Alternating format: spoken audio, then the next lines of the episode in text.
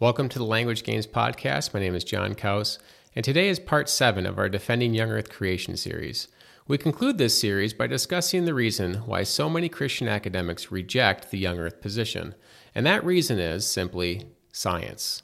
Yes, science demands that we affirm an old Earth. Science has spoken loud and clear. One of the things I appreciate about Dembski's book is he openly admits this bias. In the foreword to the book, Mark Fitzmaurice writes It is natural for me to opt for a plain reading of the Bible. The young earth perspective, therefore, seemed to me the only viable approach to anyone who took the Bible seriously.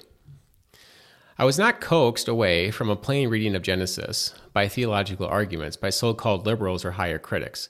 I was compelled by the scientific evidence. There it is. The scientific evidence compelled Mark to reject a young earth reading. The text's plain reading should be rejected because the scientific evidence is compelling. Dembski says much of the same. Until the last two or three centuries, the first chapters of Genesis seemed to make perfect sense as both theology and history. In this traditional reading of Genesis, God creates a good world in a short period of time, six 24 hour days. But first, we need to see why the tr- traditional view that all evil, both moral and natural, traces back to human sin used to seem eminently plausible? The short answer is that Genesis used to be read as plain history. Christian apologist R.C. Sproul describes his own 11th hour conversion from old earth to young earth creationism. Even so, many of Sproul's evangelical colleagues are reluctant to follow him in this conversion. Why? One thing and one thing alone science. I myself would adopt it in a heartbeat except that nature seems to present such strong evidence against it. Yes, nature seems to present. Why does Dembski reject the plain reading? Because nature presents evidence against it. But nature does not present any such evidence. A fossil does not tell us its age, nor a star its history. Old earthers like Dembski, and especially Hugh Ross, tend to equivocate constantly between the witness in nature and the witnesses in Scripture as if they are epistemologically the same, but they're not.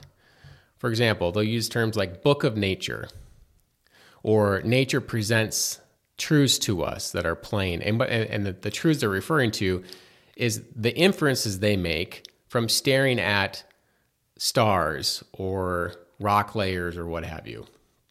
Nature is a book like the Bible, and we need to read both books accurately. Presenting the, situ- the situation in this way is highly effective rhetorically. Fallacies often are persuasive, but they are fallacies nonetheless. And this is fallacious. So let's look at this. Read both books accurately. Two equivocations are happening in this statement. The term read and the term book are both used in two different senses, but you're not told that they are.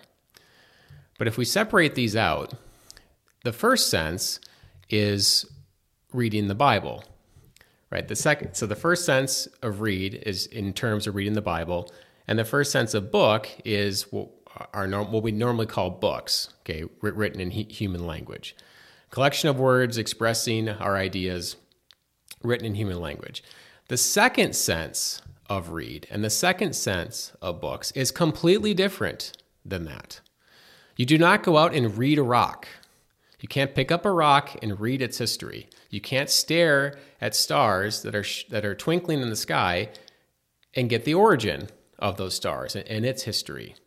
The reading, if you want to call it that, is completely different than reading scripture or reading any book for that matter. And the book of nature, if you want to call it that, is clearly different than the Bible being a book. But they don't tell you that. Okay, they don't tell you that. But it is a clear difference. And when we look at this, the book of nature, in terms of these observations that they're talking about, is not plain. At all is not plain. But the book of the Bible is on many, on many of these issues.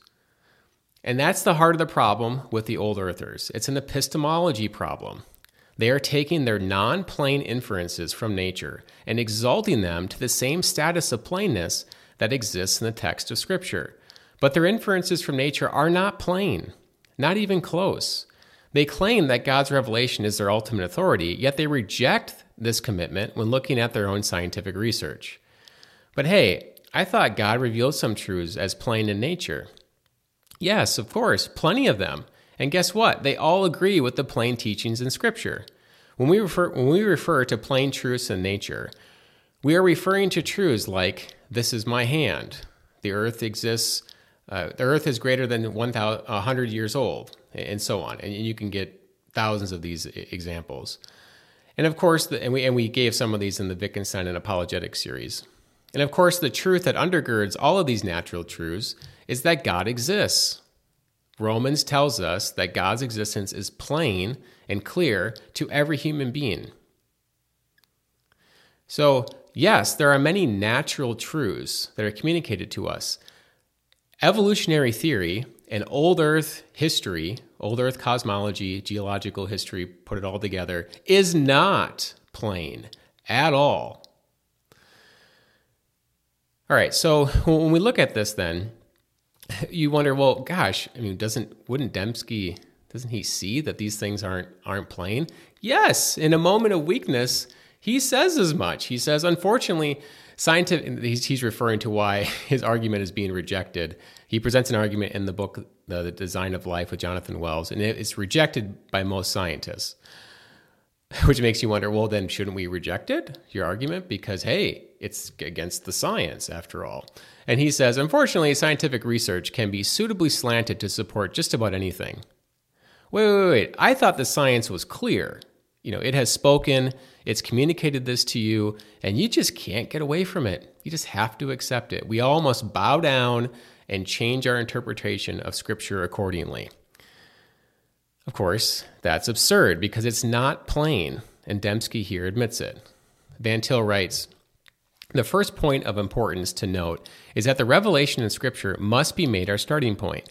It is only in the light of the Protestant doctrine of Scripture that one can ob- obtain also Protestant doctrine of the revelation of God in nature. The light of Scripture is that superior light which lightens every other light. It is also the final light. The question is not whether the teachings of Scripture are in accord with the facts of science as science is often understood. This is not complicated. Christians have acted this way, epistemologically, for thousands of years. The Bible is the inerrant Word of God. Where it teaches, where its teachings are plain, it must be followed without question, no matter what someone else presents against it. God's Word is authoritative over man's experience. Period. But what about science? Science. What about it? What do you even mean by this term? Science says this, science says that. This is nonsense. Science says nothing. Science is not a being, it has no mind. Now, if by science you mean the majority opinion of scientists in a certain field, then fine, we can use that as our definition of science. So the objection is something like the majority of scientists in astronomy interpret the history of the universe in a way contrary to the young earth interpretation of Genesis. And you Christians are following this interpretation, this young earth interpretation, over the majority opinion of astronomers. Well, when you put it this way, it is obvious what Christians should do. Affirm God's word, of course. These scientists are not God, and it should not surprise us that given their secular assumptions, they come to a different history of the universe than that revealed in God's word. But why should we care about this difference? Scientifically, a virgin birth is absurd, as is the resurrection. And most scientists in the world will reject these biblical teachings on so called scientific grounds. Are we then to give up these doctrines as well? Of course not. But then, to, do, to be consistent uh, epistemologically, we must reject the majority of scientists who disagree with the young earth position. Why? Because it's plainly taught in the Bible, as are these other uh, doctrines. The issue has nothing to do with what the Bible teaches. That, that should be obvious by now. The issue is Christians are exalting secular scientific opinion above God's word in their knowledge.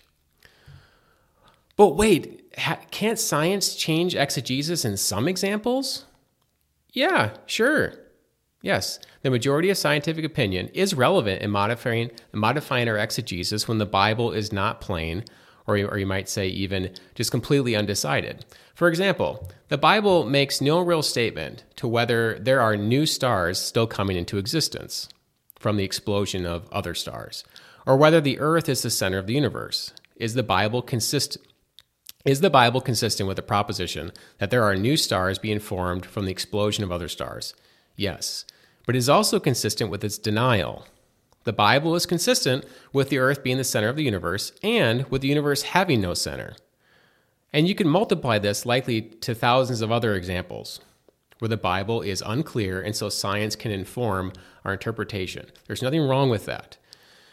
Okay, but what about the, Copernic, the Copernican revolution? You know, that time when the church was conquered by science, when the Bible had to give way, our interpretation had to give way because science had spoken. Dembski writes Psalm 93 states that the earth is established forever and cannot be moved. A face value interpretation of Psalm 93 seems to require geocentrism, and yet young earth creationists accept the Copernican revolution. Well, let's look at the text here. The Lord reigneth, he is clothed with majesty. The Lord is clothed with strength, wherewith he hath girded himself. The world also established that it cannot be moved.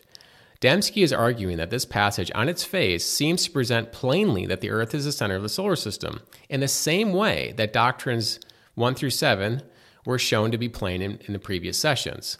But this is another false comparison by Dembski. Obviously, Psalm 93:1 is not referring to the place of the earth in relation to the sun by the firmness, but to the firmness of the earth under our feet, which is a completely natural way to speak of the earth. We assume this firmness constantly as we walk. This verse has nothing to do with whether the earth is the center of the solar system. But what about Christians in the past who interpret this, interpreted this passage as plainly teaching geocentrism? They were wrong. Just read the wording. It is not my opinion, it is a, is a simple matter of meaning. Whether the earth is the center of the solar system or the sun is the center of the solar system is irrelevant to this verse. A natural reading of this text fits with either position. The meaning of the words tells us this. Why then were Christians in the past so confused on this issue? I'm not sure. I speculate that it was because they were enamored with Aristotle's cosmology and were really wanting to protect this cosmology over everything else. This is evidenced in how often they would appeal to Aristotle instead of to God's word in their reasoning, not just on this issue, but on numerous other issues. But that is speculation, though reasonable speculation. This brings us then to our last objection young earth science. Many old earthers just simply do not like young earth science. They find the young earth interpretation of the data fraught with errors and with just, you know, ignorance to how science should work. What do you think of that? Well, we need to clarify what is going on in this objection. Young earthers may be inadequate scientists, but that is completely irrelevant to whether the Bible teaches a young earth. It would be irrational for Christians to affirm the plainness of the Bible on, a, on the young earth position, but then to reject the young earth position because the current batch of young earth scientists are seen constantly fumbling around laboratories. Now, having said that, I completely reject this observation of young earth science. Do, you want to talk about distant starlight, the dating of fossils, the dating of rocks, or whatever else you want to bring up in this topic? The young earth literature is filled with well crafted arguments on all of these topics and more. And they not only hold their own against old earth attacks, but also make many of these attacks look silly. There are numerous young earth scientists doing high quality, reputable scientific research, and their number is growing. Well, this concludes our series on defending young earth creation. For more content like this, you can find us on X at underscore language games. See you next time.